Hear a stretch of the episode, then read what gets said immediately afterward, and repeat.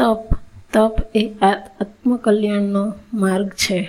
જગતમાં અનેક મહાપુરુષોએ તપનો મહિમા સમજાવીને તપ કરવા પર ખૂબ ભાર મૂક્યો છે. જીવનમાં કંઈક પ્રાપ્ત કરવા માટે તપ કરવું જરૂરી છે, પરંતુ મનમાં પ્રશ્ન થાય છે કે તપ એટલે શું? શું શરીરને કષ્ટ આપવું એ તપ છે? મનુષ્ય કોઈક સિદ્ધિ મેળવવા માટે વનમાં જે ભૂખ, તરસ ટાઢ તડકા વેઠી પોતાનું શરીર સૂકવી નાખે છે, એ તપ છે.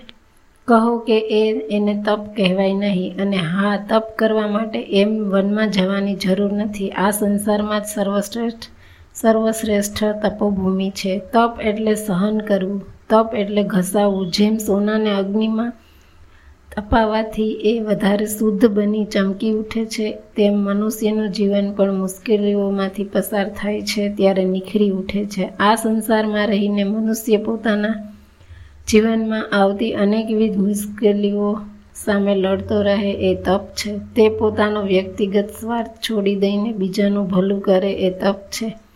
એટલું જ નહીં, સમાજ અને રાષ્ટ્રના કલ્યાણ માટે તે પોતાનું સર્વસ્વ ત્યજી દે એનું નામ તપ. મનુષ્યનો શ્રદ્ધાપૂર્વકનો પુરુષાર્થ એટલે તપ. જેનું શ્રેય પોતાને અને બીજાઓને મળે એવી મનુષ્યની કોઈક સિદ્ધિ એટલે તપ. અલબત્ત તપ કરવા માટે મનુષ્યની સામે મહાન ધ્યેય હોવું જોઈએ, કારણ કે ઉચ્ચ ધ્યેયયુક્ત જીવન યજ્ઞ, યજ્ઞની જાળા સમાન છે. જ્યારે ધ્યેયહીન જીવન રાખના ઢગલા સમાન છે.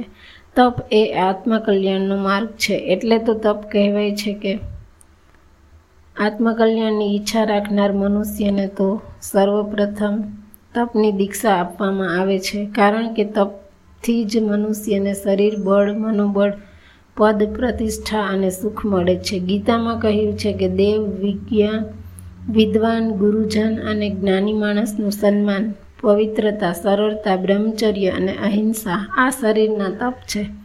બીજાને દુઃખી ન કરનારું સત્યપ્રિય અને હિતકારી વચન કહેવું, આત્માની ઉન્નતિ કરનારા ઉત્તમ ગ્રંથોનું અધ્યયન કરવું એ વાણીનું તપ છે.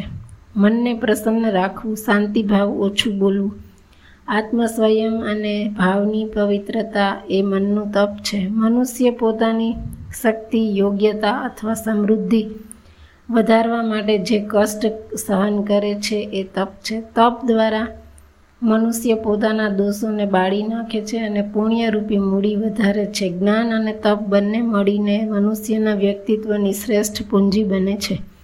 આમ જ્ઞાન પ્રાપ્તિ માટે પણ તપની આવશ્યકતા છે. આખું જીવન કશાકની પ્રાપ્તિ માટે મથિયાર રહેવું એ એક પ્રકારનું તપ છે. અલબત્ત શું મેળવવાનું છે તે જાણવું પણ જરૂરી છે. પ્રાચીન કાળમાં આસુરી લોકો પોતાના સ્વાર્થ માટે, અમરત્વની પ્રાપ્તિ માટે તપ કરતા.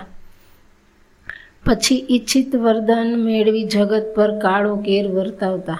હા, તપ કરીએ એટલે તેનું ફળ મળતું જ હોય છે. પરંતુ કશુંક મેળવવાની અભિપ્સા વિશાળ જનસમુદાયના હિત માટે હોવી જોઈએ. ટૂંકમાં કહીએ તો તપ એટલે સાધના. શબ્દથી જેમ અર્થ ભિન્ન નથી થતી, તેમ જીવનની સાધના ભિન્ન નથી. આમ તપ એ જીવન છે, તે મનુષ્યના જીવનને વિશુદ્ધ કરી તેજસ્વી બનાવે છે.